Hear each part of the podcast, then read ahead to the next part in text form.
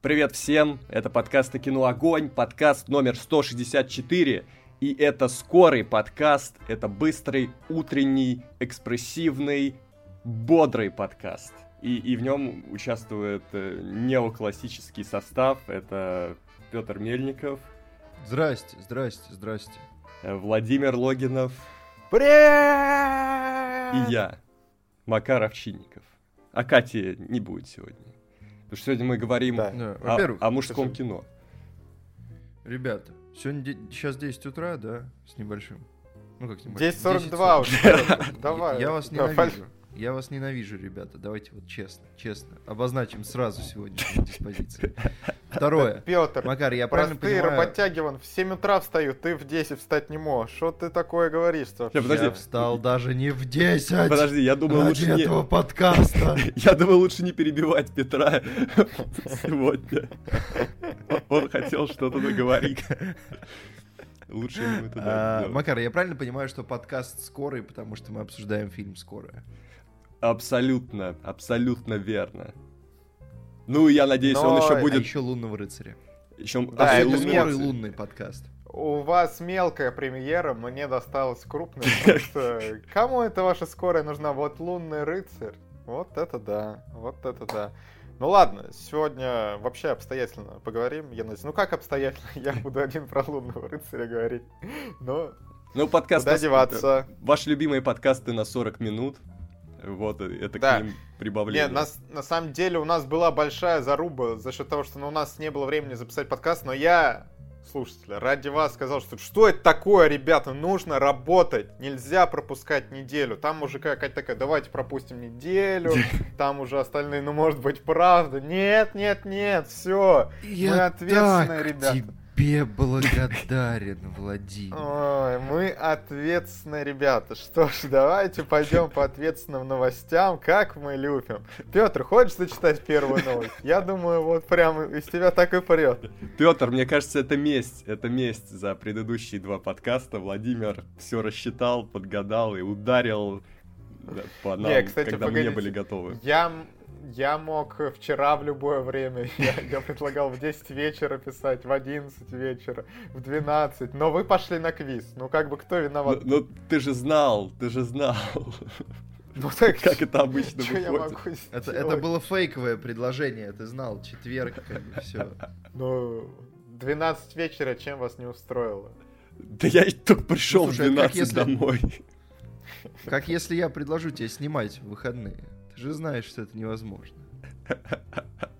Так мы иногда снимаем выходные, Петр, я тебя расстрою, но бывает. Я тебе могу сказать, по каким поводам мы снимаем выходные. Ну ладно, короче, первая новость. Riot наняла нескольких руководителей из Netflix, HBO Max и Paramount для развития направлений кино, сериалов и музыки. Ребят планируют расширяться. Да, сразу видно, что успех Аркейна их воодушевил. Они такие, блин... Давай сейчас то, все. На самом деле, Riot вообще в последнее время, мало того, что они там свои игры расширяют, что помимо Лиги Легенд делают такие, сякие, вообще-то 33 удовольствия. Насчет того, чтобы, прямо много проектов делать, как мультсериалы, не знаю, кино, мультфильмы, не уверен. С музыкой, насколько я слышал, у них и до этого уже было, что у них есть какая-то собственная цифровая группа, которая играет там на их ивентах, что-то такое, в общем. Так что, в целом, они активные игроки рынка. А почему они активные игроки рынка? Потому что у них дофигища бабок, девать их некуда. Нужно как-то расширяться. Все компании, у которых дофигища бабок, условно, они понимают, что, с Лиги Легенд уже сложно больше им рубить. Они и так, всю нишу заняли. Теперь нужно расширяться, они это делают посредством кино, музыки, сериалов. Так что все логично. А я ничего не понимаю в Riot, в Аркейне, поэтому no comments. Неприятные люди. Следующая короткая новость. Да, быстро идем. Первые подъехали первые подробности кастинга Перси Джексона. Да. О, это для вас. Петр, как ты прокомментируешь, что показали 3 главных героев? Соответственно, да. У всех больше всего претензий к Аннабет Чейз, потому что она должна была быть голубоглазой блондинкой, но в итоге чернокожая актриса, люди начали возмущаться. Рик Риордан — это вот писатель, соответственно, который написал, и сейчас, насколько я понимаю, он активно занимается этим сериалом, что много... Через него проходит много решений по поводу этого сериала. И он буквально всех обвинил в расизме, кому не нравится кастинг. И там у него такая очень длинная речь, но основной ее поинт — если вам что-то не нравится, то вы расист. Ну, он мог бы быть, наверное, помягче, учитывая, что он сам написал ее белый в книге. Вот. Да. И как бы то, что людей... по сути, греческая мифология. Но, с другой стороны, в США, поэтому, из слабых идей, если шоу будет хорошее, всем будет наплевать. Но, с другой стороны, я смотрю просто на лица вот ребят, которых взяли, и что-то уже есть сомнения, честно говоря. Как-то они все... надеюсь, это просто фотка какая-то неудачная, но они как-то все выглядят странно. Ну ладно, тут паренек сыграет Персика, который играл в проекте «Адаме» с Райаном Рейнольдсом, да? Возможно, все не так плохо. С Аннабет, на самом деле, еще такая история, что она должна быть прям офигительно красивой. Не знаю, как в итоге... Нам нужны хотя бы какие-то фотки со съемок, чтобы видеть ее в образе, потому что нам показали фотографию, где трое подростков, в свитшотах стоят. То есть... И фотка еще не самая качественная. У меня, если честно, да. Очень много опасений стало по поводу этого сериала, потому что... они просто выглядят как кастинг бэшки на Диснее. Не на Disney Плюсе, а вот на канале. Все так и есть. Тем более, если честно, хочется посмотреть, они каких-то именитых актеров на какие-то роли, богов, например, будут брать. Если они, просто всех берут ноунеймов, по сути, что когда вы берете, подростков, скорее всего, они ноунеймы. Вот парень, который сыграл в проекте «Адаме», окей, у него одна роль, но и то... Давайте так, двое других ноунеймы, и если вы еще на роли богов ноунеймы, и в целом у вас, я не знаю, что с бюджетом, будут ли хотя бы какие-то крохи на эффекты, на локации, на костюмы. Может им вернуть Шона Бина? Можно вернуть Шона Бина. Может им вернуть Логана Лермана и Александру Дадарио? Ничего себе. Я думаю, они уже слабо будут на подростков похожи. Ой, да ладно, слушай, сейчас технологии ирландства, сейчас привлечем. Ладно, короче, стрёмно, сейчас что-то стало стрёмно, да. Если не будет еще интересных актеров на богов, всё, гудбай. Короче, ребята, я прочитал сейчас полностью то, что Риордан сказал. Как-то, честно говоря, аргументация у него странная тоже. Он как-то подводит, он говорит: смотрите, вот вы недовольны, да? Вы недовольны тем, что кто-то описан в книге как белый, а играет его черный. Вы расист! Такой просто тезис, ладно, еще какую-то мотивацию бы подкрепил. Нет, просто безапелляционно. Бам! Да, это жестко. Странно. Он тут хотя бы говорит, что вы все судите не по цвету кожи, а хотя бы как она будет играть. Это тезис из того, что мы вначале чуть сказали. В целом, если будет хороший сериал, где дети хорошо играют, все будет хорошо выглядеть, наверное, все забьют. Но будет ли так, есть большие вопросы. Ладно, да. Перси Джексон нас не порадовал. Но есть... такие новости, которые чуть-чуть дают какую-то надежду, но, если честно, я бы этой новости пока что, скажем так, не особо с помощью нее обнадеживался бы.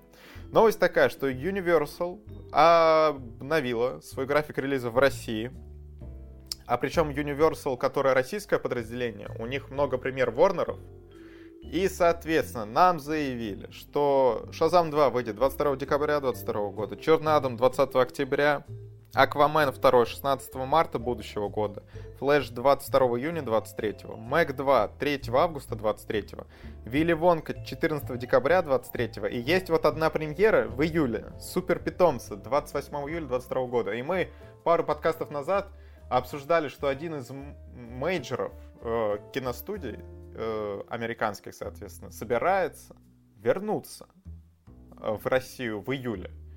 И, возможно, вот говорили о Universal. Но, если честно, там было одно условие, которое все еще не выполняется. Поэтому чтобы закончился конфликт? Да, все это обновление графика релизов, ну, это так пока. Скорее всего, вот один работник там-то такой... Ну, мне нужно что-то сделать, давай обновлю релизы, напишу, когда они... И там, выложу, да, выходят. Опубликую, так сказать. Ну да, за и всю все, компанию ну... решил. Не, ну, мне кажется, это такая подстраховка на случай какого-то очень оптимистичного исхода, но по новостям, честно говоря, оптимистичного ничего не просматривается, поэтому, мне кажется, это так. Это вот как во время короны переносили, там такие, ну, на пару месяцев сейчас двинем. Вот. Да. Поэтому, да. Все это тоже еще уедет. Не, ну 23-й год, конечно, еще может быть. Вот. Ну вот, кстати, Вилли Вонка... Во время короны мы говорили. Именно так. Вилли Вонка уже через 1,5 года. Это приятно. Будет приятно на Шаломе посмотреть кадры, которые были с ним со съемок. Интересно. Интересно. Я не знаю. Ладно, у нас есть... Я как-то не особо жду все это. И... Что-то я еще хотел сказать. Ну, тогда просто отменяем, да? Премьеры. Не, ну давайте оставим, но... Пока что, да? Дадим им шанс еще. Да. Это как рубрика трейлера недели. Мы ее оставляем, но все равно, кроме меня, никто трейлера смотреть не хочет. Кстати, это правда. Кстати, это был флешпоинт, почему? Это спойлер, но это правда. Флэш, да, я вот... неделя скоро станет так же. Флэш я бы посмотрел. Я надеюсь, что все-таки, может, какая-то другая студия должна была появиться у нас в июле. А Universal как будто бы вторая студия. Ну, так, немножко оптимизма. А, ну, так ты зашел, да? Но, кстати, а во Флэше вы слышали, что там... Ну, на фоне всех этих обвинений Эзры Миллера, там вообще супер новые по подробности о его задержании, что он там как кричал... Его еще раз, по-моему, задержали с тех пор, как мы про это поговорили.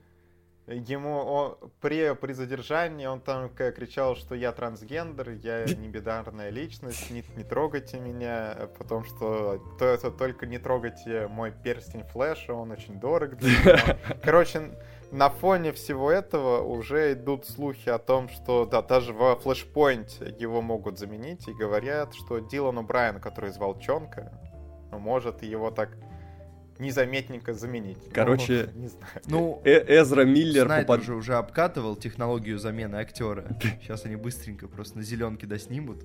Это будет фантастическое зрелище, конечно. Эзра Миллер попадает в неприятности со скоростью Флэша. Хорошо.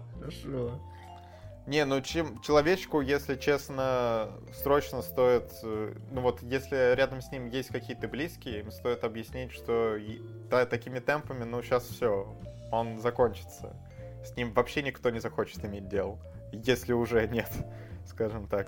Может, он видит просто, что эпоха без кино близится, и уже не так важно, как ты себя ведешь. Это никак не повлияет на твою карьеру. Все карьеры закончатся. А вот залететь в какой-нибудь трэш-реалити на ТВ еще очень можно. Да, телек пока будет жить. Да, Макар, твои прогнозы не вселяют уверенности.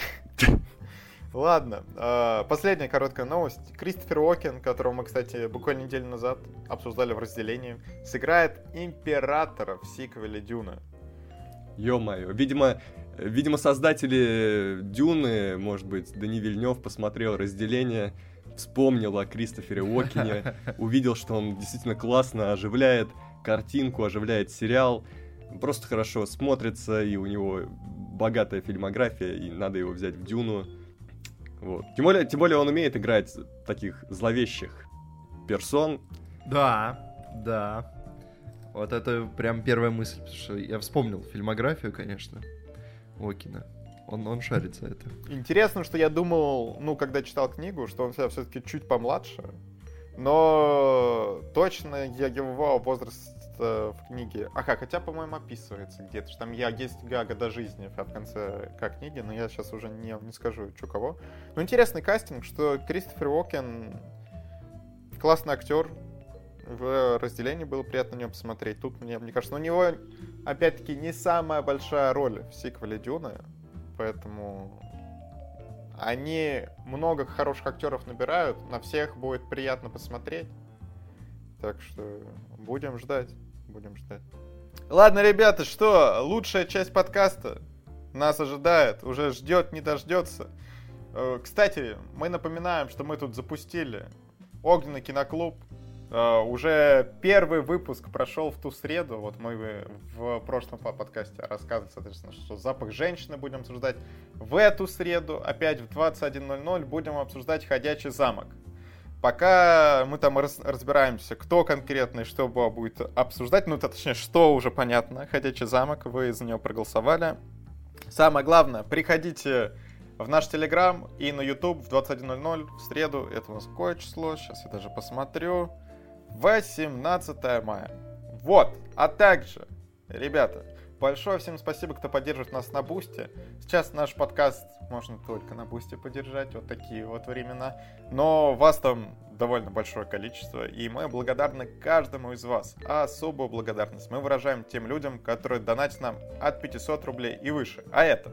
Степан Сидоров, Гоша, Андрей М, Анастасия Бычкова, Бородатый Киберспорт, Виктор Б, Данил Губницкий, Аля, Пайкан 111, Анна Зайцева, Богдан Попов, Елена Мангуш, Фиджи, Фавалиста, Грокс 999, Намили Владимира Работник Месяца, Шлеп 903, Владислав Самородов, Лера Каля, Аксен Вадимов, Альбина Яфарова, Анастасия Алиева, Анна Шленская, Аполлинария, Артем Гвоздецкий, Возьмите мои деньги и не затыкайтесь, Дед, Любовь, Макар Нанят, Обида за козырьков прошла, Маргарита Михайлова, Марина Скорик, Мария Добрякова, Мария Ларионова, Настя Дамер, Ника, Никита Майстришин, Погладь мои штанишки, Пэм Бестоми, Света Гонина, Скучая по Сидоров Версу, Солохин Алексей, Стася Абраменкова и Зеркальная лазурь. Спасибо вам, ребята, большое. Верно. Спасибо, что верно. Верно зачитал патронов, получается. Да. Это приятно. Это приятно, что нигде не ошибся. Ребята, если вдруг ошибся, пишите нам об этом. Исправимся. Ну что там у нас за основные новости-то? Ну тут на самом деле есть самое главное, самое основное, самое громкое. Это что нам назвали нового доктора. Правда... Вот в новости написано, доктор кто? На всякий случай. Для тех, да, кто... А то, может быть, доктора Хауса, доктора Тырсу. Новый доктор Тырса. Тырса может быть только один. Ты что такое говоришь вообще? Вообще-то их уже было двое. Их двое было. О, так ты в теме, Макар. Конечно. Первый играл Краско в фильме, где он в кому попал, короче. Кстати, неплохой, я помню, был фильм.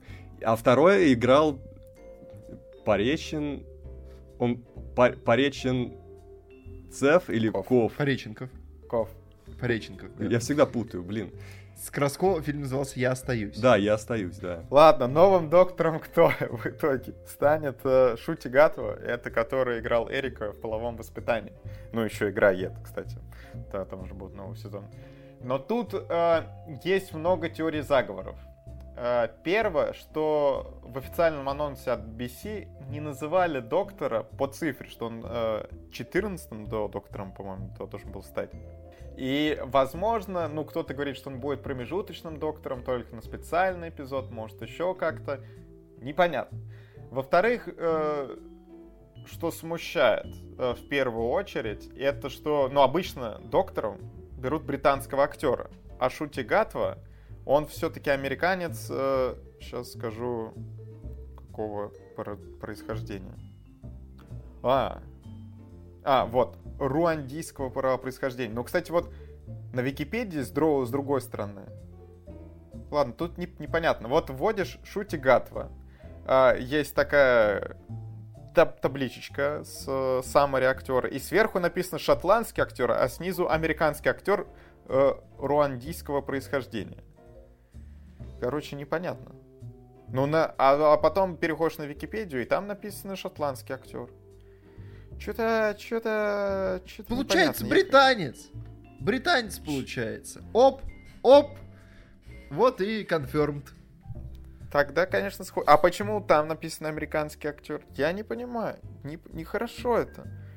Путают везде. А где написано? Вот смотри. Зайди на Яндекс. Введи Шути Гатва. И вот там вот справа будет написано Википедия. Американский актер... Ой, слушай, в Яндексе столько интересных вещей можно прочитать. Ты знал? Там вообще очень хорошо с этим.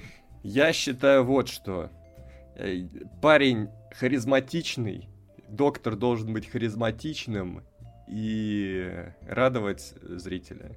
Если все это будет сделано, выполнено, неважно, это специальный эпизод или это полновесный доктор, вообще неважно, если парень справится, значит, он не справится, если не справится, то получит свою хулу в комментариях, в интернете, а если справится, будет возвышен. На самом деле не все зависит от него. Что тут еще много зависит от сценария, давай так, что с этим проблем в последнюю очередь. Но вот мне очень нравится его персонаж Эрика, мне нравится актер, но вот я слабо себе представляю его новым доктором, если честно. При этом я небольшой фанат вселенной, поэтому я не знаю, насколько я могу так говорить, но у меня пока что вообще образ не ложится в это во все. Мне видится это странным. Но... Ну, слушай, вот фотосет, который, я не знаю, это как бы они сделали, или он когда-то был уже у Шути Гатвы, где он в голубом пиджачке, в очочках, мне кажется, он хорошо выглядит. Ну, то есть, если так, он еще... Просто, как бы, насколько я понимаю, в «Половом воспитании», потому что я видел, у него очень характерная роль. Он там прям переигрывает в определенную сторону.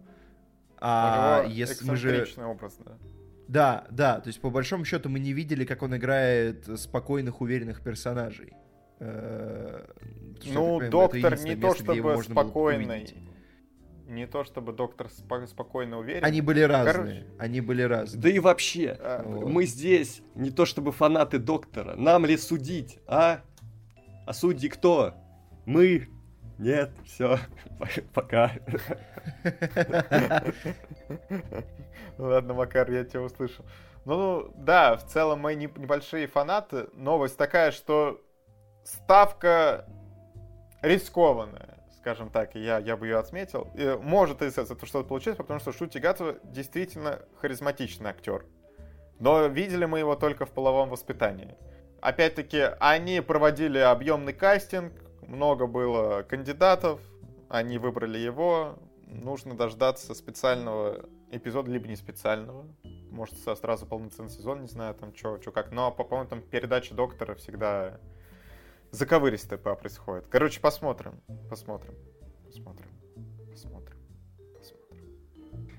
Да, посмотрим. Следующая новость. Ну, в смысле, я не буду, скорее всего, но кто-то... Не так давно появилась новость о том, что депутатам Госдумы предлагают принять закон, по которому можно принудительно лицензировать контент из недружественных стран. Мы эту новость не обсуждали, потому что мне казалось, что это вообще бред какой-то. Но онлайн-кинотеатры напряглись и написали, что ребята... Вот мы тут сборище онлайн-кинотеатров, которые там Иви, Ока, Медиатека, Старт, Виджу. Кстати, по-моему, они раньше были VIP, почему-то переименовались. Ну ладно. Говорят, что, дерьмовая идея. Потому что если мы так вдруг сделаем, то, во-первых, для нас это будут тоже убытки. Потому что все эти онлайн-кинотеатры представлены на Smart TV, там, в App Store, Google Play, еще где-то. И если вдруг они начнут принудительно лицензировать какой-то контент, их сразу же отовсюду выпилят. А это супер потери, просто гигантские какие-то. И рынок онлайн-кинотеатров российский, он в какую-то доисторическую эпоху может окунуться, если вдруг так будет. Они тут приводят цифры, что вот на контент, который предлагают принудительно лицензировать, приходится там все 70, все 75%. Можно... Если мы так вообще будем делать. Можно, ну, это, давай. Можно спросить, я просто хочу небольшого пояснения, уточнения. Как выглядит вот это принудительное лицензирование? То есть, что оно из себя представляет? То есть кто-то за что-то будет платить? Кто будет получать деньги, куда они пойдут, или они вообще деньги в этом работать не будут, принимать участие? Просто премьеры, которые условно недоступны в России легально, они скажут просто, типа, они принудительно должны быть легальны в России. Ну, то есть, там условно... не совсем... Ну, давай ты. Там вот суть в том, если был какой-то контракт до этого, вот, допустим, что должен был прокатиться Бэтмен в России, что, ну, уже там было все это, что его там озвучили, а потом студия говорит, ну, все, нет, goodbye. И такой контент хотели принудительно лицензировать, что вот такой контент можно. А, допустим, если в 2024-м просто выходит «Аватар 3» без всяких там подвижек с российскими подразделениями, то такой контент, по идее, нельзя было лицензировать. Короче, там все суперсложно. Ну, то есть, что дает это лицензирование? Вот они лицензировали контент, который нам не давали. И что, его можно покрутить по телеку, его можно дать в кинотеатры. Как это будет выглядеть? Его можно прям в онлайн-кинотеатрах. Ну, то есть, по сути, его можно было сначала в кинотеатрах прокатить. Ну, вот Бэтмена, условно. Да, Warner с этого вообще ничего не получает. Или ему насильно, точно так же принудительно отправляют деньги. Или как? Типа, вот вы нам не разрешили, мы катнули, у нас тут были деньги, вот вам какая-то часть. Я так понимаю, деньги тогда не отправляют. А, не отправляются вообще, все. Тут сложно. Ну, это легализация пиратства, по большому счету. Вот. Просто онлайн-кинотеатры как раз и сказали, что если они так сделают, их выпилят со всяких смарт-ТВ, они потеряют там до 70-90% платформ. А если так будут делать другие лица, ну, какие-нибудь пираты со своими онлайн-кинотеатрами, вот, то им-то как раз будет очень хорошо. Очень. Смотрите, хорошо. Как это все звучало. Что в Российской Федерации хотят внести изменения в законопроект, бла-бла-бла. За получение принудительной лицензии в суд может обратиться российская компания, с которой зарубежный партнер в одностороннем порядке частично или полностью отказался от лицензионного договора по основаниям, не связанным с нарушением такого контракта. То есть, в первую очередь, должен был быть договор. Потом, финансовые обязательства по контрактам российский лицензиат сможет выполнять с помощью акций. В таком случае компании разрешат выпуск привилегированных акций, номинальная стоимость которых не должна превышать 25% от уставного капитала акционерного общества. Чего? Вот. Чтобы прокатить зарубежный фильм, они должны дать зарубежной студии акции своего кинотеатра? Или я что-то вообще не понял? Ну, в общем, что они хотят... расплачиваться акциями. Вот так. А там, на самом деле, чем больше акций, тем больше это размыто. Но тут еще есть важный пункт. Помимо компаний, в суд за лицензии смогут обратиться российские организации коллективного управления, одно из крупнейших в России — Российское авторское общество, которое занимается сбором вознаграждений в интересах авторов музыкальных произведений. Короче, ничего этого, скорее всего, не примут. Так что... Можем сказать просто, что онлайн-кинотеатры сказали, ребята, полная фуфлыга, отмена. И я думаю, что будет произведена отмена, Галю обязательно позовут. Ну что, пойдем. Следующая основная новость получается. Да, получается так. Кстати, происходят некоторые парадоксальные вещи, но не с фильмами, с музыкой. Я тут заметил один раз, что песня, которой нет на стримингах, ее каким-то образом крутят по радио. Возможно, там разные пути оформления контрактов. Возможно, происходит пиратство. Жестко. Или они успели ее купить до того, как все пошло по бороде. Вот, у радио снова есть преимущество, которое они упустили ввиду развития технологий. Теперь снова надо слушать радио. Ну, все еще, да, доступны разные сайты. Ну да, или так. Ну ладно, давайте Петр, последняя новость там была. Какая же она? Внезапная и внезапно приятная. Кирилл Серебренников снимет фильм о писателе Эдуарде Лимонове на английском. Главную роль писателя сыграет Бен Уишоу, который Кью из Бонда, который парфюмер. И это, ну, прям вот, что? Да, очень неожиданно. Я читал, что этот проект, вот тут даже есть новость, фамилия Павликовского, что он хотел снимать вроде как по Лимонову. Но да, это интересный каст. И это, непонятно пока, это будет тоже черно-белое кино или цветное и черно-белое. Как и... Но Серебренников говорит, что это будет пастиш, стилизация с нелинейным повествованием, паузами, метафорами и другими поэтическими приемами, которые должны показать безумие жизни писателя. То есть он продолжает. Итак, господа знатоки, внимание, вопрос. Мы сегодня узнали новое слово. Что такое пастиш? Давайте погуглим. Даже пастиш. Я уже погуглил, да. Это вторичное художественное произведение, представляющее собой имитацию стиля работ одного или нескольких авторов. Стилизация — частный случай эклектики в искусстве. В отличие от пародии, пастиш не столько высмеивает, сколько чествует оригинал. Наверное, как Ван Гог с любовью Винсент, правильно? Возможно. Не уверен. Может быть, все везде и сразу... Хотя это пародия. А может, не пародия. Короче... А нет, это и пародия. А может быть, это смешение жанров. Это оно. Но вот если бы оно было не пародией, а именно таким уважительным... когда во все везде и сразу идет любовное настроение, это, видимо, пастиш. Ладно, умные люди в комментариях все объясняют. Мы выходим... Для утреннего эфира мы что-то прям как-то много взяли...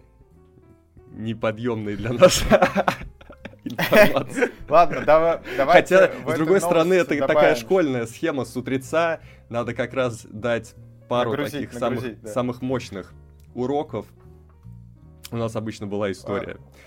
Утром лучше запоминается, как говорится. Давайте скажем, что жену Лимонова сыграет Виктория Мирошниченко, которая главная героиня Дылды. Интересно. Да. Я пытался читать одну книгу Лимонова, я бросил где-то на середине, наверное. Тяжеловато. Я сейчас удивился, я никогда не видел Викторию Мирошниченко вне Дылды, вживую. Да. И я сейчас просто погуглил фотки, она так по-другому выглядит. Она настолько не персонаж, я сейчас прям офигел. Действительно. Мне кажется, если бы нам не сказали, мы бы могли спокойно не узнать. Я согласен. Да. Что ж. Интересно. Странно, конечно, такое бывает, да, когда отечественный режиссер снимает фильм про отечественного писателя, а играет его не отечественный актер. Опа! Такой вот есть поворот. Да еще и на английском будут снимать.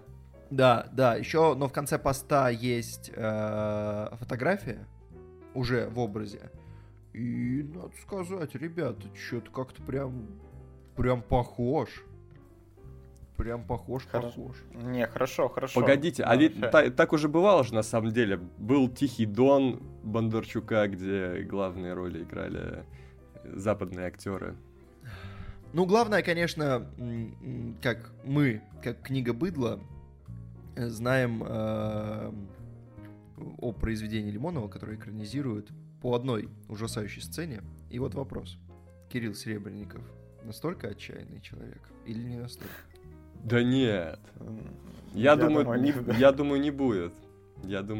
Вот и узнаем. Трейлер недели, ребята. Да, трейлеры! Кто бы их смотрел, а? Не Диснея. Я посмотрел. Да вы тоже должны были посмотреть. Хорошие трейлерки-то. Я посмотрел. Хорошо. Я просто...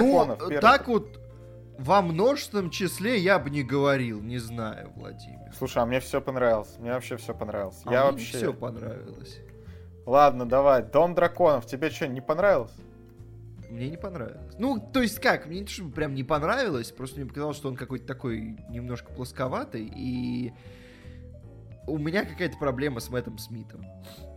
Когда я вижу его с длинными вот этими белыми волосами, у меня ощущение, что это какое-то очень престольное кино. Вот они продолжают франшизу очень страшного кино, очень эпического кино. Вот это очень престольное кино. Ощущение, что это человек из пародии просто выпал на оригинальную «Игру престолов». Я не знаю, это, наверное, какая-то моя субъективная проблема. Я просто не могу видеть Мэтта Смита в этом образе. У меня ощущение, что они стебутся. Там, понимаешь, проблема, я когда видел предыдущий трейлер, там у всех парики, ну прям видно, что это парики. Стоп. Ну, здесь не все персонажи... Тизер был. Да, там... Здесь, скорее всего... Там был тизер. Мы смотрели тизер. Да, это первый тизер. Закона. Это первый тизер. Ну, там прям вообще чуть-чуть было. Ну, и там уже это было видно. А здесь показали побольше персонажей. Некоторые из них хорошо смотрятся в своих образах. Но, учитывая, что он, скорее всего, главный герой, ну, не знаю. Слушай, там есть вот кадрик, где... Ну, у него волосы непонятно, то ли он отстриг, то ли они так лежат, что кажется, что короткая прическа. Ну, окей, но некоторое количество времени он все равно будет так или иначе с вот этим приколом. Да, не знаю, у меня вот тут претензий не было, я посмотрел вот эти 1,5 минутки, подумал, что-то я соскучился вот по этому миру. В целом по вот такому масштабу, что-то хочется посмотреть. В общем, ребята, я готов, берите, ну хотя берите мои деньги, сейчас не могут никто взять мои деньги, как говорится. Не нужны никому твои деньги, Владимир. Не, они, возможно, и нужны, но взять не могут. Да. Короче. Да. Но не знаю, слушай, я тоже соскучился по «Игре престолов», я недавно думал, что как-то но вот этот трейлер у меня не вызывает никакого ощущения, что типа «О-о-о, оно возвращается!» У меня ощущение, что какой-то такой...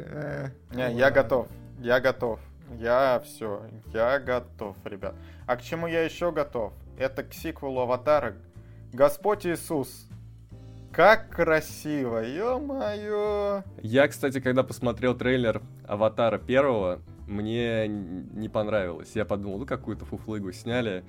На что они вообще рассчитывают? А потом все как обернулось. Ну, справедливости ради... То есть твой дар предсказателя с годами улучшался, да? Ну, верно. Я просто, на опыте. И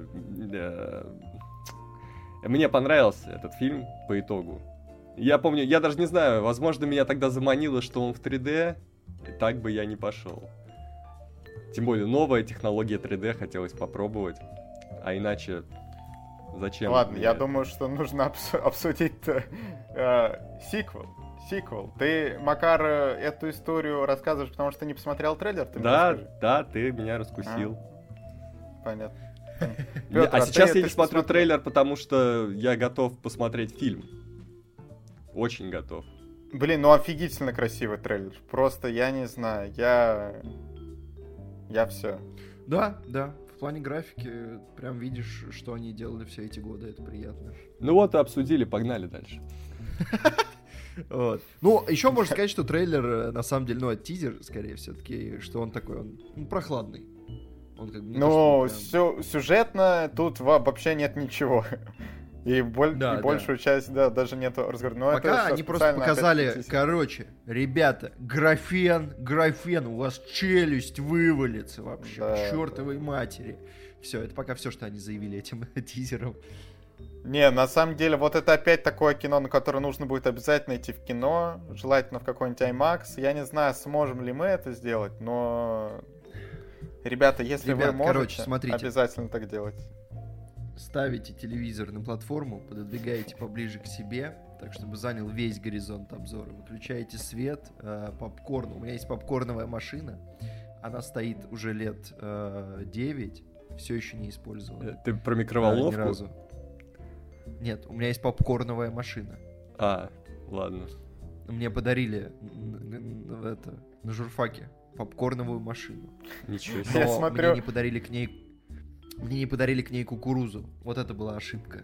Потому что если люди думали, что я действительно смогу когда-то купить сам кукурузу для попкорна, они так меня переоценили. Жесть, о чем они вообще думали? Но она есть. В прошлом подкасте Макар рассказывал о подарках, которые Вот так и не открыл, да? Да. Сегодня ты, я смотрю на журфаке, вам там очень полезные фотографии. Ладно, надеюсь, ваши одногруппники не слушают. Да, нет, ну было приятно. Было приятно. То есть все, что произошло дальше, это исключительно наши проблемы. Не, ну... То есть, ну, как бы... Справедливости ради, ты же прочитал ту книгу «Спасти котика». Спасите котика. Ну, было. Ну вот, да. Все-таки были полезные подарки. Петр как-то неуверенно сказал, если честно. Слушай, я подумал. Еще один раз мне подарили... Я не уверен, что я дочитал ее. Мне кажется, я чуть-чуть не дошел до конца, скорее всего. Ну вот. Один раз мне подарили торт, и он вытек мне в рюкзак. Как грустно. Ну ладно, зачем ты его носил в рюкзаке? Продолжая тему подарков, однажды мне подарили футболку для футбола. Вот. Пивозавы. Нет, и на ней было написано Петр Мельников сзади. И я стесняюсь ее носить, потому что кто, блин, пишет имя и фамилию? Слушай, на футбол мог бы сходить, кстати. Ну я был пару раз в ней. И на Кино Огонь, понимаешь, это не подарок, который вообще не использовался. Всегда пишут только фамилию. Да, да. А есть ролик, в котором эта футболка мелькнула? Нет. Но просто она хорошая, стёбная, когда ты играешь с друзьями, да? Когда ты такой, типа, вот. Когда ты играешь в незнакомой компании, скорее всего, ты будешь выглядеть как придурок. Проблема в том, что с друзьями мы не играли в футбол... Так давайте соберёмся! Пару лет назад мы что-то сыграли разочек, а это как бы был единственный раз за последние лет 6, может быть. Ты мог прийти... Все остальное время я хожу в компании, где не оценят. Ты мог прийти поиграть с нами в FIFA 22 в этой футболке. Кстати... А вот это мув, я теперь жалею, что так не сделал. Кстати, видео, как мы играем в FIFA, уже на канале, на моем канале, ну, ссылку можете, наверное, уже найти где-то в группе. Ребят, реально посмотрите, вы такого нигде не увидите, потому что если вы смотрите фиферов, эти люди умеют играть, они побеждают, это скучно. Мы вообще другое дело. Мы не умеем играть, и это исключительно интересно только поэтому. Мы, блин, как люди, которые... Петр постоянно принижает нас. Макар, вот ты вот посмотри на этого человека, ну постоянно нас принижает. Ты видел это видео? Ты это видео видел? Не, ну, кстати, я это видео не видел. Я его еще... Ты результаты помнишь? Ты должен был сделать... Ты помнишь результаты? Подожди, Владимир, видео пока нет, но ты должен был сделать вид, что видео уже есть, и ты уже его видел. Мы делаем подкаст на будущее. Я видел это видео. Отличное видео. Ей-богу, 10 из 10 лучше видео я не видел. Макар, сейчас хорошо, Макар? Отлично. Спасибо. Но... Самое главное, что важно, то, что мы, как люди, которые имеют дело с кино, с историями, мы очень мощно храним интригу. И поэтому результаты матчей предсказать невозможно, и каждый будет держать вас в напряжении. Возможно, эта запись оборвется прямо посреди матча, чтобы напряжение, росло. И чтобы оно, чтобы интригу какую-то поддержать. Как закончился матч? Проиграли мы 6-0, 7-0, либо выиграли... Да, пишите в комментариях свои предположения. А это мы обсуждали «Аватар 2», правильно? Ну, ладно, мы так обычно и делаем. Да это, Макар, да ты саботировал обсуждение просто, понятно. Ладно, комментарий недели у нас тут есть. Даниил Казаков оставил. Предположим, вы точно знаете, что крупные западные студии не вернутся в Россию. Понял, Макар? Не вернутся, все. Еще 2 года. При этом у вас есть возможность один раз слетать в Казахстан. К премьере какого фильма вы приурочите свое путешествие? Это интересный вопрос. Если не абстрагироваться от прочих разных факторов, то, наверное, я бы ни ради какого фильма не полетел бы в Казахстан, просто потому что ради фильма лететь в другую страну это слишком накладно, только если совмещать просто с путешествием каким-то. Так, извинись. Да. Извинись, да. Что такое? Ты киноблогер или кто? Мне кажется, просто полет в другую страну накладывает слишком большие ожидания от фильма. То есть никакой фильм не обязан оправдывать тебе такие усилия. фильм может быть хороший, но когда ты берешь билеты там за 30-ку какую-нибудь и едешь в другую страну, летишь просто, чтобы 2 часа провести на сеансе, ну, это... реально, для фильма. Ладно, но вы душните. Ну хорошо, если не душнить, если не душнить и отвечать прямо, Оппенгеймер, вот, на Нолана. Блин, да что ж такое? Ты крадешь мои ответы! Ну, значит, вместе полетим, чё ты, вместе полетим. Пока Пётр думает, я скажу Дюна 2. Все, я забираю Дюну. Она в ближайшие 2 года выйдет, да? Конечно, она в следующем году уже выйдет, небось. А, блин, ну неплохо. Блин, я тоже хотел сказать Оппенгеймера. Ну скажи, просто можем вместе лететь, взять соседние места в самолете, там, вот это все будет лучше. Чипсики, вот это все, доширак будете вместе есть на брудершафт, все как вы любите. Хотя, с другой стороны, Оппенгеймер, я так понимаю, будет более камерное кино все-таки. И может быть оно не так важно смотреть его в кинотеатре, если это какая-нибудь там диалоговая драма. У меня на самом деле... Хотя это непривычно говорить в отношении фильма Нолана. Да, у меня была теория, что, ну, скорее всего, нужно лететь на то, где ты можешь словить спойлеры. Дюна, ну, для меня не подходит. Но фильмы Марвел, ради них летать в Казахстан... Ну, сейчас просто вот нету какого-то офигительного... Нету ничего сильно интересного, да. То есть вот Доктор Стрэндж еще Стража. Может быть бы. Но он уже вышел, поэтому... И он уже в желтой зоне. Метакритика. Да, и он уже... Да еще эти гребаные экранки со всех щелей лезут. Открываешь, значит, мессенджер, и там на тебе, на тебе, на тебе. Не нравится мне это. Я уже видел про Доктора Стрэнджа больше, чем я хотел бы. Эти экранки стрелять надо. Еще Человек-паук через вселенную. Тоже хочется посмотреть. Ну, вот это хороший вариант, да.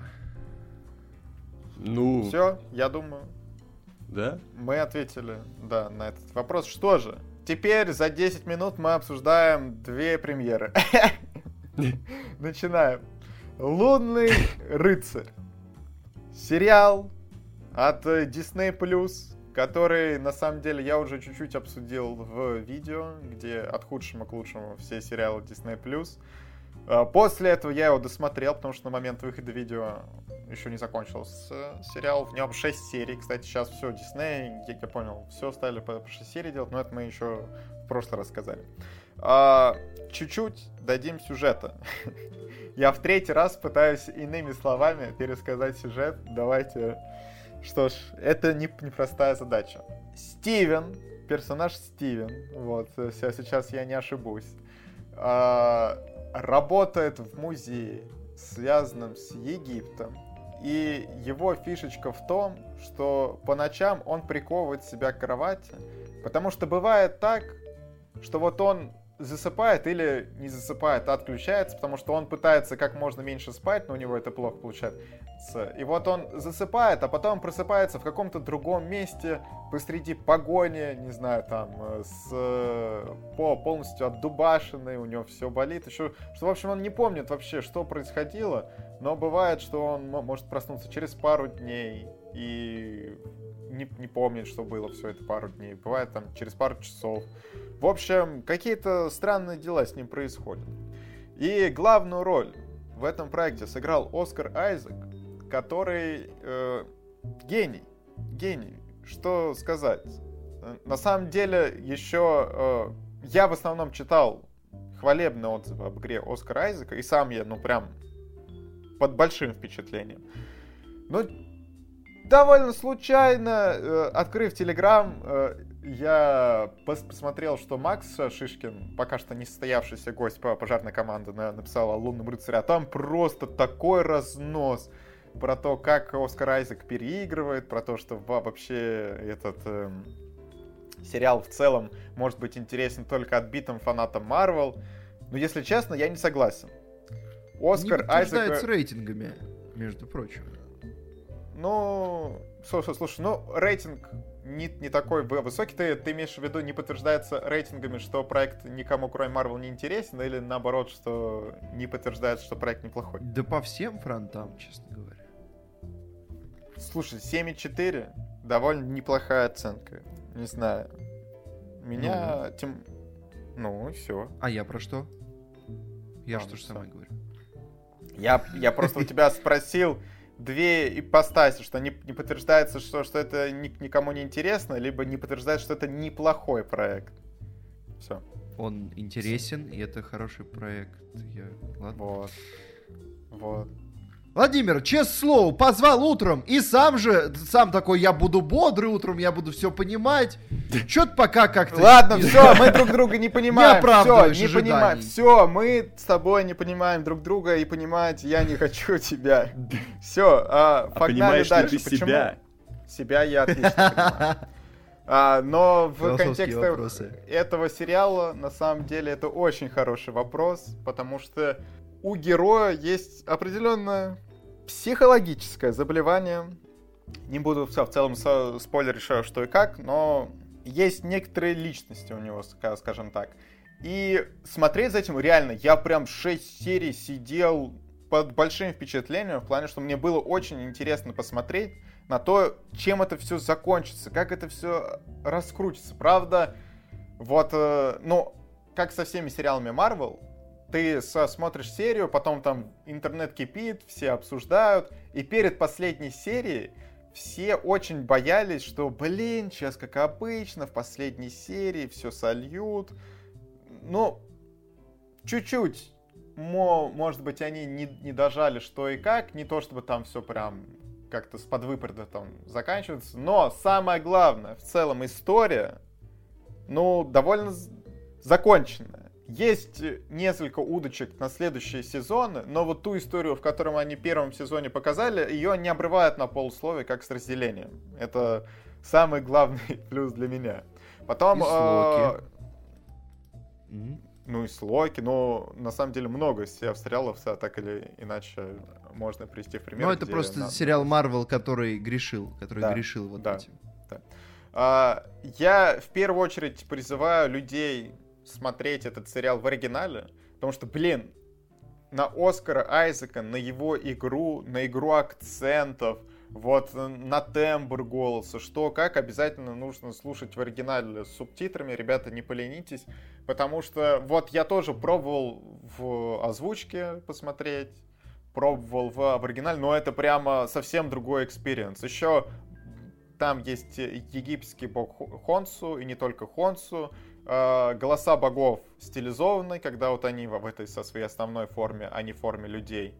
Офигительно. Плюс, Петр, тебе, кстати, как фанату Перси Джексона, может понравиться, потому что они берут египетскую мифологию, египетских богов, и там вот есть люди-аватары этих богов. Ну, очень похоже на Перси Джексона, что там есть дети богов, да, что у них там из-за этого есть чуть-чуть способности вот их отцов, либо матерей, которые боги. А тут, из-за того, что ты аватар, у тебя есть некоторые способности от твоего бога, и это тоже люди становятся... Ты знаешь, у Риордана же было про египетскую мифологию. Да. Я ее не читал, потому что я небольшой фанат египетской мифологии. Вот, я читал, кстати... Что-то знаю, но не... Я читал одну книгу вот из этого цикла, он тогда только начинался, когда я почитал, и в целом мне понравилось, но там персонажи еще более младшего возраста, чем в Перси Джексоне. Если в Перси Джексоне там, лет 15, ну вот им прямо 10, по-моему, 11... Типа, что главные герои прям совсем дети, из-за этого тяжеловато, когда ты уже... Ну, как с Гарри Поттером, да, там тоже... Чуть старше... Ну, вот Гарри Поттер, первые книги хоть и наивные, но я их все равно могу перечитать. А вот там, даже не знаю. Вот я сейчас не пробовал просто те книги. Может, дело просто в качестве, на самом деле. Все еще было очень интересно. Реально, как и с Перси Джексоном, тебя начинают погружать в эту мифологию. Плюс, очень похоже, это, знаешь, как рискин тебе делают, просто с другими богами. Но тут тоже... И меня все в целом это, на тот момент, когда я читал, полностью устраивало. Вот, что если вы любите египетскую мифологию, то в целом очень советую ознакомиться с этим проектом. Плюс у людей были претензии по графике. Тут я не совсем схожусь, что, местами, конечно, вот во всех, не знаю, проектах Disney+, есть проблемы в экшн-сценах, когда идут какие-то погони, там, они куда-то на машинах, и то, тут есть такая сцена, что погоня на машинах, и местами, когда им нужно вот показать, как бревна там с машины обрушаются, либо как какой-то грузовик заваливается, ну, чуть-чуть дергает там где-то, еще особенно, когда, ну, быстро какие-то движения, трюки происходят. Так, но вот, допустим, есть в 5 серии, потом гипопотам, просто офигительно нарисован. Можно останавливать и рассмотреть этого гипопотама, сколько там всяких приколдесов, там еще у нее всякие кольца на руках, ее одеяние, это египетское, очень прикольно выглядит реально. Потом вас погружают в корабль, так... Потом, допустим, есть сцены, где опять дают неон, очень красивый свет, как они там с женой главного героя путешествия. Я думаю, офигительно. Потом есть сцена в загоне, опять офигительно выглядит. Потом опять какая-то погоня, не знаю. И в итоге, я бы не сказал, что прям офигительный визуал, но он меня прям не дергал. И со многими сериалами так, что если тебе нравится сериал, ты начинаешь прикрывать глаза на какие-то шероховатости. Тут есть, конечно, шероховатости, потому что, ребята, все-таки в сериалах, что вам нужно снять 6 часов. У вас бюджет, не как у 6-часового фильма, да, что там на графику, вы же понимаете, это все нужно много. Сериалы, если мы берем за скобки какую-нибудь «Игру престолов», зачастую, когда вот дело касается какой-то сложной графики, можно сказать, что это не уровень кино. Если вы сравните с «Игре кино», престолов, конечно... в первом сезоне тоже, на самом деле... это, конечно, потому что они только потом разогрелись. Это вот я имею в виду последние 2 сезона, где у них там были офигительные бюджеты на каждую серию. Вот там мощно. Нельзя сказать, что прямо они все уступают фильмам. «Лунный рыцарь» — это, конечно, не уровень каких-нибудь «Мстителей. Финал», но, ребята, нужно чуть-чуть умерить свои ожидания. Еще я бы сказал, что «Лунный рыцарь» мне очень нравится отдельно от вселенной Марвел. Я бы не очень хотел, чтобы вот сейчас «Лунного рыцаря» делали какой-нибудь кроссовер с другими персонажами, а давайте вот туда... засунем, не знаю, Локи, давайте потом засунем Ванду туда, еще что-то. Либо же «Лунного рыцаря» сделаем новым «Мстителем». Не, вот реально, вселенная хороша без всего другого от Марвел. То есть тогда тебя ждет разочарование. Кстати, не факт. Я не уверен, что они будут как-то там... делать сериальные кроссоверы, либо там всех персонажей сериалов засовывать потом в новых «Мстителей». Мне кажется, тут еще бабушка надвое сказала. И есть большой потенциал у этой вселенной. Она хороша уже без всяких супергероев. Вы придумали, что люди-аватары, что там дофига этих египетских богов, вы можете вообще про разных египетских богов рассказать, вы можете разные приключения Оскару Айзеку давать. В общем, потенциал хороший и без того, чтобы туда кого-то другого засовывать. И мне кажется, если вы начнете туда засовывать типичных супергероев, станет не очень хорошо. Не знаю, вот у меня... Вот такое мнение. А я вообще не люблю, например, когда супергеройский фильм, и его начинают смешивать с какой-то божественной мифологией, потому что тогда оказывается, что боги какие-то, недобоги. А вот тут они, понимаешь, пока что и не водят никаких супергероев. А вот только что аватары. Из-за этого и смотрится нормально. Потому что опять же, даже в Marvel, Тор там называет себя богом, а по факту он даже как будто бы не всегда самый сильный, а иногда он реально не самый сильный, и какой он бог тогда? Или в «Чудо-женщине» вообще была вопиющая ситуация, когда там были эти и Аресы, и Зевсы, и прочее, это прям выглядит как натягивание совы на глобус, честно говоря. Я за разделение этих мифологий. Супергеройских и... Оп, вырезали, и через несколько лет в промо Макар Овчинников: я за разделение. Я за разделение мифологий. Да-да-да, спасибо, что повторил еще раз. Ладно, если идти дальше, мне, кстати... Вот тут есть один момент, который, я не знаю, всем понравился, не всем, что в определенный момент всплывает египетская супергероиня. Ну, на самом деле, по-моему, выглядело прикольно, не знаю. Еще, как, кстати, актриса, которая играет жену главного героя, Мэй Каламави, или Каламави, ну, в общем, вы поняли. Она из Бахрейна, и у нее очень прикольная внешность. У нее еще кудряшки такие, это, блин... И что нестандартная актриса, было интересно за ней посмотреть. В целом, сейчас подумаю, что вам еще такого интересного рассказать. Но вот, наверное, еще стоит сказать, что тема психических заболеваний сейчас про это все больше нам рассказывают, да, и интересно, что даже сделали, ну, окей, не супергерои, аватары. Аватар это такого делали с психическими заболеваниями. И этот сериал, вот мне за что нравится, он раскрывает в первую очередь не возможности героя, а именно его психическое состояние. Тебе намного интереснее посмотреть, как герой будет разбираться в самом себе, а не то, как он будет изведывать эти супервозможности свои. Потому что на самом деле он вообще нифига там не изведывает.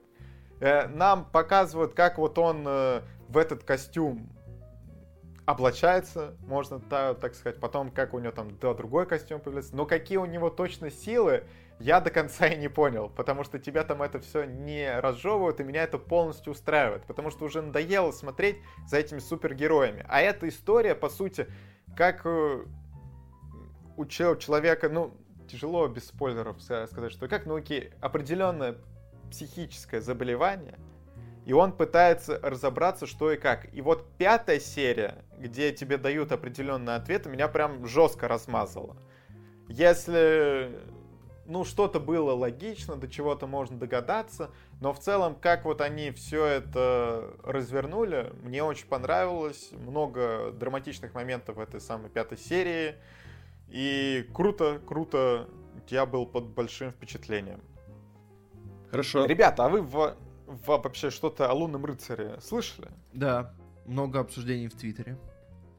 Макар, в ТикТоке что? ТикТок? Говорят, в ТикТоке. Законсервирован пока что, знаешь. Они не успели сказать. Ладно. Ничего. Это... Я послушал только рассказ одного блогера, Владимира Логинова, вот буквально недавно. Он рассказал свое впечатление об этом сериале. Чё говорил? Чё говорил, кстати, интересно. И он говорил, что 5-я серия его размазала, вот заинтриговал, конечно. Сказал, что актриса интересная, нестандартная. Потом, что еще интересные психологические проблемы были подняты. А оценки какие поставил? А оценку мне какую вы поставите? Я выучил урок. Ладно, хорошо. Оценки, да, действительно, он еще не ставил, но я думаю, скоро он это сделает. И, в общем, давай, Владимир, погнали. Хорошо, оценки. Кстати, погодите, у меня ж тут где-то, вот я для блокнотика оценки выставляю. У меня тут где-то вот прям записано. Сейчас, ребята, я открою свою волшебную табличку. Блокнотика кино, да. Это телеграм-канал Владимира. Подписывайтесь. Да. Итого, вот идем. Сюжет 7 баллов. Вот так вот. Главные, точнее, не главные, просто герои. Актеры они же. 9 баллов. 9 баллов. Во-первых, Оскар Айзек бесконечно хорош. Очень мне понравился. Итан Хоук тоже приятный. Ну вот, не знаю... Не везде мне казалось, что я чувствовал от него прям какую-то зловещесть. Что нам понятно в целом его мотивация, он иногда творит какую-то дичь. Но вот не всегда есть ощущение, что дожали. Ну вот про Мэйка Каламави я уже сказал, очень круто. В общем, это вот 9. И атмосфера. Ну, 8. И общий балл тоже 8. На самом деле, это такая плотная восьмерочка, что в какой-то момент я думал, может, 9 даже поставить. А потом я вспомнил, что я разделению-то, 8 поставил, потому как все сложилось. Я подумал, не, тогда нельзя. Все. «Лунный рыцарь» — это, конечно, проект не уровня разделения, скажем прямо, но за 6 серий ты посмотрел, остался удовлетворенным, 2 сезон в целом. Хочешь — смотри, хочешь — не смотри. Все устраивает. Кстати, ребята, не забудьте, сцена после титров есть. Сцена после титров. А то я помню, как Макар в «Миротворце» сцены после титров, значит, не смотрел. Но в «Лунном рыцаре» только... Нет, только после последней. Поленились. Вот. Макар, нельзя каждую серию так делать. Ладно, давайте поговорим о еще одной, не такой, наверное, нашумевшей премьере, но премьере от большого режиссера Майкла Бэя. Мы не часто его здесь обсуждаем, не часто попадает сюда, да и давно он не снимал ничего оригинального. Вот. Фильм «Скорая» вышел, и он интересен тем, что впервые за долгое время стал получать более-менее хорошие оценки критиков. Он, конечно, на «Метакритике» так и не выпрыгнул в зеленую зону, но он, во всяком случае, был близок и очень далек от красной зоны. И его хвалили за технические приемы, и это все интриговало. И там Джейк Джилленхол, а Джилленхола мы любим. Соответственно, мы с Петром посмотрели это кино. Вот. Да. Значит, там какой сюжет? Главный герой — это бывший военный, ему нужно достать денег на лечение жены, да, там? Да. Да, на лечение жены, и он приезжает к брату, скажем так, сводному, да, наверное, правильнее сказать, к Джейку Джилленхолу. Да, главный герой был усыновленным ребенком в семье Джилленхола. Да, и он приезжает попросить у него денег, а Джилленхол сразу его подписывает на дело. Говорит, сейчас просто грабанем банк, все уже схвачено, нужен вот ты. Нам не нужен Мел Гибсон, да, Мел Гибсон не заслуживает доверия. Вот, и они едут. Им нужен водила, а он оказывается хорошим водилой. И его просто сразу берут на дело. Да, и все идет немножко не по плану, и герои оказываются в скорой помощи и удирают от погони, как написали в Телеграме, у тебя от 3-звездочной погони GTA они уходят. Да, это... Хорошо. Такое кино. Вот. Что сказать? Так, оценки. Вообще, я подходил к этому фильму с давно забытым ощущением того, что я жду от Майкла Бэя чего-то сдержанно приятного. То есть я почитал отзывы людей, чье мнение ценю в этих ваших твиттерах и прочих. И они писали, что при всех проблемах у «Скорой» есть много приятных моментов. И я такой, тогда я знаю, что будет, видимо, не очень хорошо, но, может быть, что-то хорошее будет, и надо за это зацепиться. Я просто хотел посмотреть фильм и немножко кайфануть. В целом, я не могу сказать, что у меня не получилось, то есть какое-то удовольствие я определенно получил, но местами это настолько легендарно плохо сделанное кино, что даже поразительно. То есть оно балансирует на очень странной грани. Оно ходит, амплитуда оценки ходит просто. Давай попробуем по классике поднять плюсы, а потом добьем. Но, слушай, у нас просто с тобой разное, мы чуть-чуть обсуждали, у нас с тобой разный подход к этому фильму. В этом смысле нам будет сложно одновременно поднять плюсы, потому что тебе нравится его начало, и нравится его финал, и не очень нравится середина. У меня большие вопросы к началу, и у меня вопросы к финалу, но при этом я понимаю середину. Не, слушай, я не против середины, у меня к середине только одна претензия. Так-то мне там нравятся некоторые моменты, да. Мне нравится начало, потому что сцена ограбления снята... Просто сколько мы уже видели ограблений, И это всегда, мне кажется, сейчас проблема для режиссеров, показать это как-то свежо.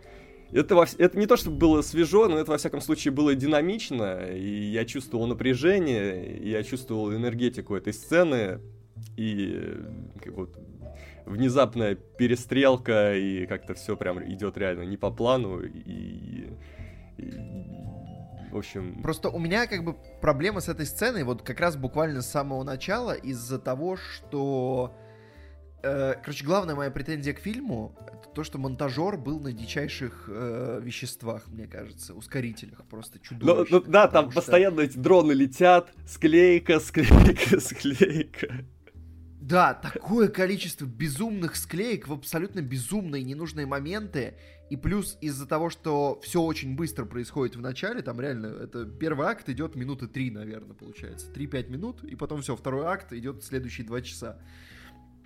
Вот. Слушай, слава богу, они хотя бы не перебивались с камеры IMAX на обычную камеру, потому что они могли. Да, то есть что-то они хотя бы усвоили из опыта пятых трансформеров, но тем не менее, мне кажется, много ошибок они унаследовали, потому что реально вот моменты, когда герои просто говорят, вокруг них летает камера, и склейка, а это обычный диалог, и камера выхватывает лицо и так дрожит, что она просто замыливает это лицо, там срезаны глаза, срезан рот, все срезано. Вот, кто-то написал, что это такая фишка Майкла Бэя, но, во-первых, есть фильмы Майкла Бэя, которые мне нравятся, да, там как бы не было такой фишки, вот, потому что, есть разница между красивыми облетками и всратой дрожащей камерой, которая половину лица актеру срезает. Но просто фильм, он настолько становится... Он бьет по мозгам в какой-то момент. То есть я никогда не понимал, я ни от одного фильма этого не испытывал. «Скорая» — это первый фильм, на котором я реально почувствовал, что меня немножко укачивает от того, что происходит. Вот, потому что это просто... И особенно сцена ограбления, из-за того, что я еще не всех персонажей успел как следует припомнить, там не так много времени на это было, на склейках начинается просто какой-то хаос. То есть я сижу, и в этот момент я подумал, что, я рассчитывал кайфануть от фильма, и, кажется, не удалось. Потому что, да, сцена ограбления, то, как она начинается, это свежо. А вот потом перестрелка, я просто не ориентировался в ней. И когда действие немножко устаканилось, стало хоть сколько-то более камерным, вот тогда пошло хорошо. А может быть, это режиссер хотел показать хаос в ситуации, что никто ничего не понимает, все идет не по плану, и ты ничего не должен понимать. Это да, возможно, но, во-первых... Потом, хотя потом там чуть-чуть успокаиваются склейки, становятся чуть получше, но в начале тогда, может быть, не стоило так же делать, потому что диалог стартовый Джилленхола и главного героя, он прям... Ребята, так нельзя. Да, там вот. Просто когда снимают диалоги, даже спокойно, камера всегда едет. Едет быстро. Да. И плюс вот эти кадры с дронов, с которых начинаются, мне все время так обломно было. Они делают такие красивые кадры, и так беспонтово их обрывают. То есть они... И часто они вообще никуда не ведут. То есть ощущение во многих сценах, что они условно сняли диалог там на 3 камеры разных, и ни от одной не смогли отказаться. То есть полное ощущение, что Майкл Бэй не способен отказаться ни от одного красивого ракурса, который у него есть. Даже если он вообще нафиг не нужен сцене, по динамике, по смыслу, он все равно вклеивает его куда-то, лишь бы показать, что смотрите, как красиво мы сняли. И это немножко безумие. Просто при этом как бы кадры реально красивые, но из-за того, что он не дает им подышать, это сбивает с них вот эту красоту. Там многие планы реально инновационные, и тебе хочется, чтобы вот он дал этому моменту подышать. Вот пролетка дрона какая-нибудь, ты думаешь, это же просто офигительно. Чуть-чуть еще чуть-чуть. Но они идут 2 секунды, и потом перебиваются на какую-то склейку, которая там еще секунда. И все эти моменты, где у него реально красивые кадры, они как будто забиваются другими красивыми кадрами, и в итоге ничто из этого по-настоящему не впечатляет. Знаешь, дроны здесь использованы чересчур. То есть это было бы круто, если бы это было чуть более точечно, потому что здесь было несколько, например, вот этих слетов сверху вниз. Один раз я подумал, что чуваку вообще дрон упадет на голову, потому что он уже как будто стал действующим лицом фильма. Потом была склейка. Вот, так как раз прикол в том, что это все очень красивые кадры, но иногда они вообще не нужны. То есть идет погоня уже, а дрон просто выхватывает какое-то здание и просто летит вдоль него, и потом погоня продолжается, а ты такой... А зачем мне нужен был кадр с этим зданием? Ну, то есть было красиво, но он же был не нужен. Ну, может быть. Но там есть, да, избыточность, учитывая, что я заметил, там есть повторяющиеся планы. То есть был план, он перебился на другой, и потом опять его показывают. То есть фильм можно было очень круто подрезать. Но, знаешь, я вот... Почему сказал, что середина мне не очень, а не то, чтобы не очень, у меня к ней конкретная претензия, это то, что почти никогда ты не понимаешь расклад сил на дороге, вот они едут, и непонятно, какая конфигурация сил полиции их окружает, как они расставлены, потому что когда начинается какой-то эпизод, где тачки начинают сталкиваться, куда-то падать, ты не понимаешь, сколько их было, куда они ехали и почему эти столкновения происходят. Иногда кажется, что они происходят просто потому, что они должны в развлекательных целях произойти, и их просто вбрасывают тебе. Ну, такое бывает, да. Хотя был безумно красивый кадр на дроне, когда полицейская машина перелетает через дрон.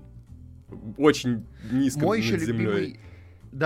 Да, вот это офигенный кадр. И еще мой любимый кадр, когда идет погоня ближе к концу, погоня уже бегом. Двух неосновных персонажей. И вот там тоже офигенный кадр с дрона. И вот он единственный в фильме, который не перебили. И поэтому он мне очень нравится. Он очень хорош. Там камера летит, перелетает через какой-то объект, и она следит за героями, которые бегут. Это прям круто. Потом сцена операции была очень эффектно. Мне понравилось. Очень необычно. Вообще, надо сказать, что-то все сцены операций, я понял, это какой-то чит киношный, потому что сцены операций всегда очень нервные, очень эффектные, особенно когда там вскрытие, вот это все, ты такой и здесь... Нет, на самом деле, переходя к плюсам, концепция, в принципе, того, что такой состав персонажей заперт в машине скорой, и то, что они пытаются там делать... Это офигенно, и их взаимодействие, оно часто там действительно хорошо работает. И проблемы, которые там происходят, они происходят как бы вне этой машины. Вот в машине все более-менее хорошо. Может быть, у меня есть еще претензия к тому, что это Иса Гонсалес, да, я ничего не перепутал. Вроде. Да, это Иса Гонсалес. Она хорошо играет, но из-за того, что Майкл Бэй как будто бы не может отказаться от того, что все героини должны выглядеть как модели, ее подводит как будто гримерный цех. Потому что как бы проходит ужасающее количество ужасающих событий, она как будто со свежачка вышла с мейкапа. Вот. И она играет нормально. То есть я поначалу списывал это на нее, что она не вывозит эту роль. А потом я понял, что на самом деле она-то все делает хорошо. Просто из-за того, что она все время выглядит как модель на подиуме, ты не веришь в то, что это человек, который переживает дерьмо за дерьмом просто весь день. Ну, возможно. У меня еще было ощущение, что Джилленхол overqualified для этой работы. Он как будто, он все свои приемы использует, но они очень как будто перевешивают то, что этот фильм дает в среднем.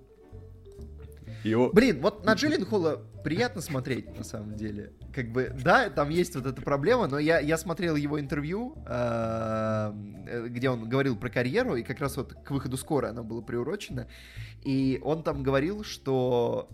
На Человеке-пауке, когда он играл Мистерио, он вспомнил, почему вообще любил эту профессию, из-за фана. И он подумал, что хочет делать еще побольше фановых ролей. И кажется, вот это входило в список того, что он собирается делать. Единственное, им, наверное, не стоило, просто когда я посмотрел трейлер этого фильма, у меня уже сложилось мнение, что он какой-то псих ненормальный. А в фильме... Это, ну, как будто бы не сразу вскрывается. Или, во всяком случае, у него такой поначалу вроде бы просто такой дьявольский шарм, но еще не раскрывается, что он такой какой-то немножко неуравновешенный или сильно неуравновешенный. В общем, вот это надо было попридержать, потому что, ну, это раскрывается интересно. Как-то так. Ну, у меня вообще вот с этим был вопрос, но просто я бы маленький, может быть, блочок со спойлерами бы выделил чуть позже. Хорошо. Из хорошего, на самом деле, в середине у фильма есть реально большое количество действительно сильных сцен. Вообще не иронично сильных. И грустно, что все это хоронится под тем, что... Вот реально ощущение, что Бэй просто не может отказаться от каких-то вещей. Вот от количества камер, от количества ракурсов, которые он хочет использовать, потому что они все получились прикольно, до количества персонажей, которых он придумал или кто-то придумал, и они все прикольные. То есть многие персонажи, которые есть в этом фильме, они классные по отдельности, вот в «Полицейском», например, в штабе расследования, но когда ты думаешь, какой реально у них был функционал, что они делали, зачем они были здесь нужны, ты понимаешь, что их всех можно было врезать вообще в одного человека, и было бы лучше. Может вот быть, прям кстати. Лучше было бы. Вот. И из-за того, как они распыляются на какое-то огромное количество персонажей, ты просто не понимаешь, зачем столько. Ну, то есть, это размах, но он бьет по ощущению фильма, потому что противостояние как бы с антагонистом получается не таким. И в таком духе дальше. Вот. Ну и количество склеек, да, оно просто немножко хоронит под собой все те приятности, которые есть, потому что местами этот фильм реально выбивает очень хороший триллер или очень хороший боевик. То есть многие сцены держат прям на иголках, и это круто. То есть где-то к середине я плотно забыл про то, как меня раздражало начало. Ну, не раздражало, но расстраивало.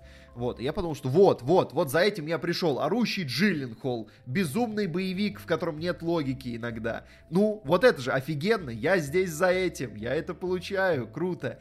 И в какой-то момент, на самом деле, даже вот еще одно достоинство фильма. Мне кажется, у него классно работает персонажная раскладка. То есть даже при всех косяках, вот именно главные герои, которые внутри Скорой, они классно между собой взаимодействуют. И Джилленхол, и брат его, которого играет... человек со сложным именем. Яхья Абдул-Матин II. Вот. Да, он классный. Я, кстати, не помню, откуда я помню, что он хорош. «Суд над Чикагской семеркой» он там был. Где-то еще он был. Короче, я откуда-то помню, что он классный. И он классный, он хорошо играет, и как бы они все тут неплохи, и за Джилленхолом приятно смотреть, и за их взаимодействием, то есть как они раскрываются, это круто, вот, и по персонажам, но именно из-за этого я шел, на самом деле, даже на хорошую оценку с этим фильмом, потому что я получал то, чего хотел, понимая, что тут также будут минусы, которые можно было предсказать. Я не мог предсказать такое количество склеек, но некоторые там другие минусы можно было предсказать. Например, там то, что нет особой логики. Потому что как бы копы столько преследуют эту несчастную скорую, что уже можно было что-то придумать. Вот. Но, тем не менее, к этому я был готов. А вот финал меня немножко расстроил именно потому, что мне показалось, что персонажи сфальшивили. Вот, и та история, за которой я следил, и как мне нравилось, что персонажи, как они взаимодействуют, и вот финал как-то для меня показался перетянутым, вот что-то не то. Ну, мы дойдем до этого, я думаю. Да. Тут еще интересно, знаешь, что социальные моменты в этом фильме, которые начинаются буквально с самого начала, то есть герой фильма, по сути, это любимый герой Майкла Бэя, военный, но он оказывается в несправедливых обстоятельствах. И тут поднимается и проблема медицины в Штатах, и потом... Шкала! Ой. Ты чихнул? Ну да, в целом. Нет, скала. И это... очень интересный пробросовый момент, который может затеряться в общей гуще действия, но когда они грабят банк, в кадр попадают лос-анджелесские палатки, которые стоят на улице, и я думаю, это не просто так. Потому что, ну, там же вроде есть вот эта проблема, многие говорят, что люди живут в палатках на улице, бездомные. И еще я заметил сразу 3 отсылки к Хранителям. То есть там кровь падает на смайлик на телефоне. Потом герои, когда в один момент оказываются на складе, главный герой говорит, мол, а кто спасет нас, типа, от этих людей?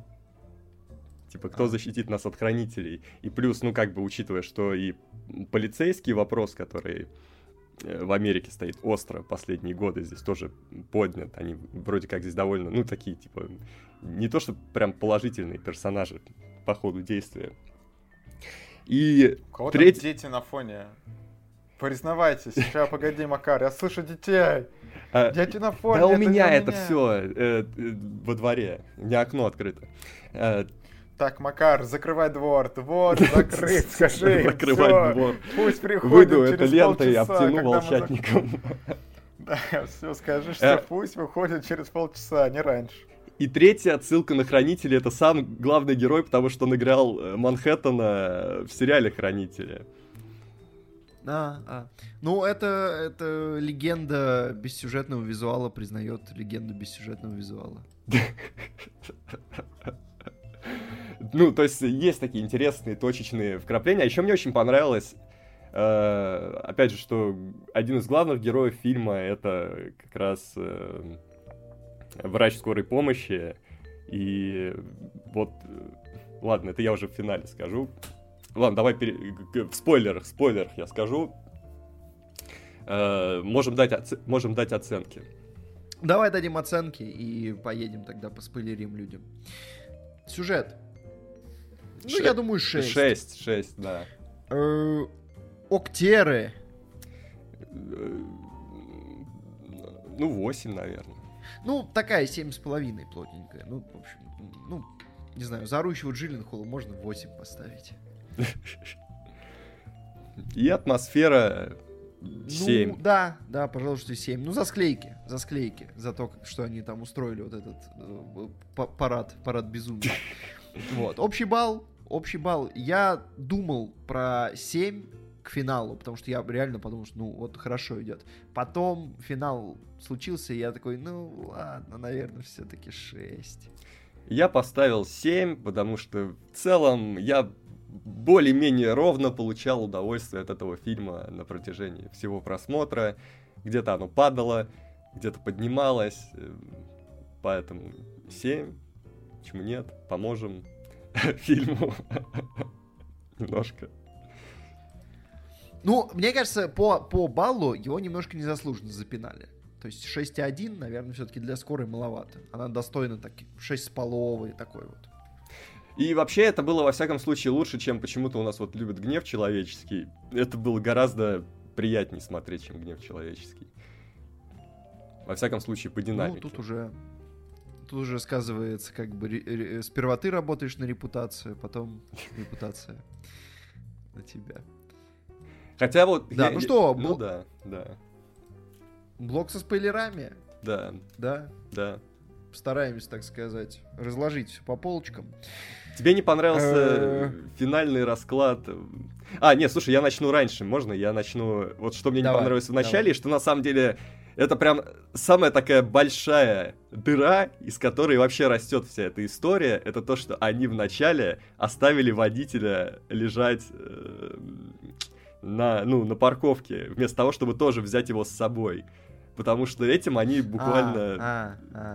проиграли, спалились, да, сразу. Могли бы подумать об этом. Кстати, да, слушай, я даже не подумал сам об этом. Это прикольно. Вот. Ну, правда, я не исключаю, что это можно списать на то, что если я в спокойной обстановке дома про это не подумал, то как бы они тоже могли немножко не успеть про это подумать. Но они же профессионалы вроде. Джилленхол. Ну, вот то, что... Да, Джилленхол вроде как держит холодную голову, даже более-менее, но тем не менее. Вот. Финал. Тебе не понравилась в машине ситуация? В чём моя проблема с финалом? Да, именно вот то, как все в итоге развязалось, то, что... Нет, то, что когда медсестра подстреливает главного героя, это хорошо, это неожиданно, и то, что потом происходит, это хорошо. Но Джилленхол до этого не показывает себя, то есть он безумец, но кажется, что он держится в рамках. Вот. И то, как быстро в конце он переобувается в то, что он безумец вообще на просто педаль в пол, это странно. Потому что он такой, типа, я высажу тебе мозги прямо перед камерами. И плюс мы знаем, что он любит брата. В конечном счете больше, чем безопасность, собственно, да, потому что с мафиози он разобрался сам. Ну, то есть он предпочел вступить в опасную передрягу и, по сути, перекрыть себе способ к спасению, чем закопать брата, да. Вот, да. То есть мы точно знаем, что брата он ценит. Потом ему кажется, что брат умер, насколько я понимаю, медсестра его застрелила, поэтому у него сносит крышак, и он решает ее убить. Соответственно, вроде как в этом есть логика, да, то есть к этому у меня нет вопросов. Но вот у него от этого снесло крышак, после этого он выходит из машины, и брат стреляет ему в спину, чтобы спасти медсестру. И вот к этому у меня вопросы. Потому что, да, допустим, он ценит медсестру больше, чем собственного безумного брата, но если он слышал план Джилленхола, почему он не сказал, что он жив? Ты, кстати, да, вот я не подумал об этом. Но мне просто уже к этому моменту показалось, что может произойти что угодно. И как бы ладно. Да, просто я просто не понимаю вот этого. То есть, да, Джилленхол переобулся в безумца, и я могу поверить, что на это его сподвигла смерть брата. Потому что просто поверить в то, что Джилленхол кровожадный маньяк, тяжело. Он не показывал себя таким по фильму. Он показывал себя таким очень циничным, но очень расчетливым человеком с немножко безумием. Немножко, но расчетливым. А здесь он прям начинает про педаль в пол маньячность. И то, что брат не говорит ему, что он жив, и, по сути, не избавляет того от этого финала, при этом ему хватает сил поднять винтовку и выстрелить в него. То есть гораздо лучшим финалом было бы, если бы Джилленхол выходит с медсестрой из машины, брат ему, отдупляясь, говорит, типа, подожди, не надо, и в этот момент Джилленхол застреливают полицейские. Вот это я бы понял. И, наверное, вот это была бы семерка, потому что тогда это было бы, да, драматичная развязка, ему снесло крышу, и он сделал тупой ход, потому что думал, что брат умер, а брат не умер, и это его и погубило в конечном счете. А то, что брат зачем-то стреляет в брата, хотя мог сказать, что я жив, и не надо ее убивать.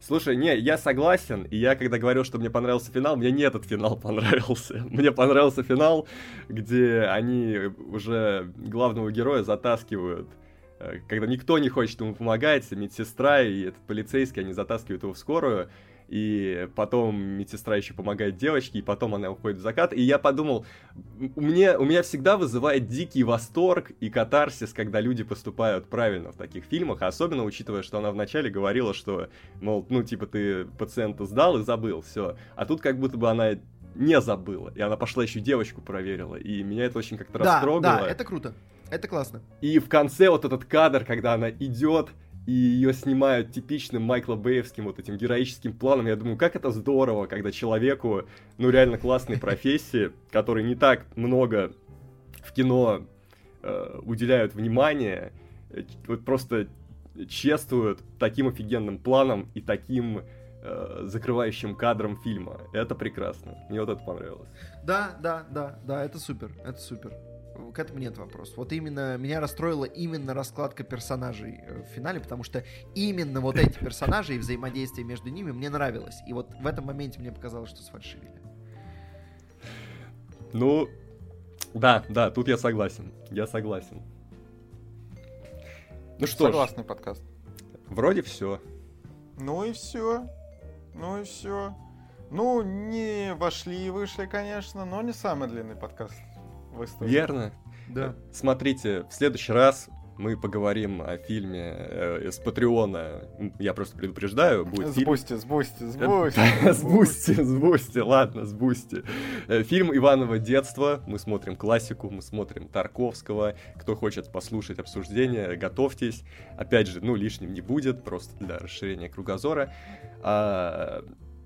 Помимо этого, конечно же, вот я уже говорил, что у Владимира есть Телеграм, но на самом деле у всех у нас есть Телеграм, и даже есть общеканальный Телеграм, куда мы вот сегодня выпустили кружочки. Мы обозначили дату записи этого подкаста, вы все теперь знаете про нас. И можете сказать, что мы вот неделю его где-то тушили и скрывали от вас.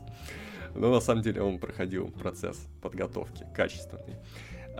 И можно подписаться на группу ВКонтакте, можно подписаться на YouTube-каналы Кино Огонь, Paint-Pod... Ой, в смысле... В смысле, пожарная команда. И... Ну, на Paint-подкасты тоже. И Кино Огонь подкасты. Вот на эти каналы и на еще, если найдете нас в других соцсетях, таких более мрачных, можете там на нас подписаться. Вот. Более мрачные соцсети. Мрачные соцсети. Темные. Темная сторона соцсетей. Да. И все на сегодня. Пока. Пока. Пока.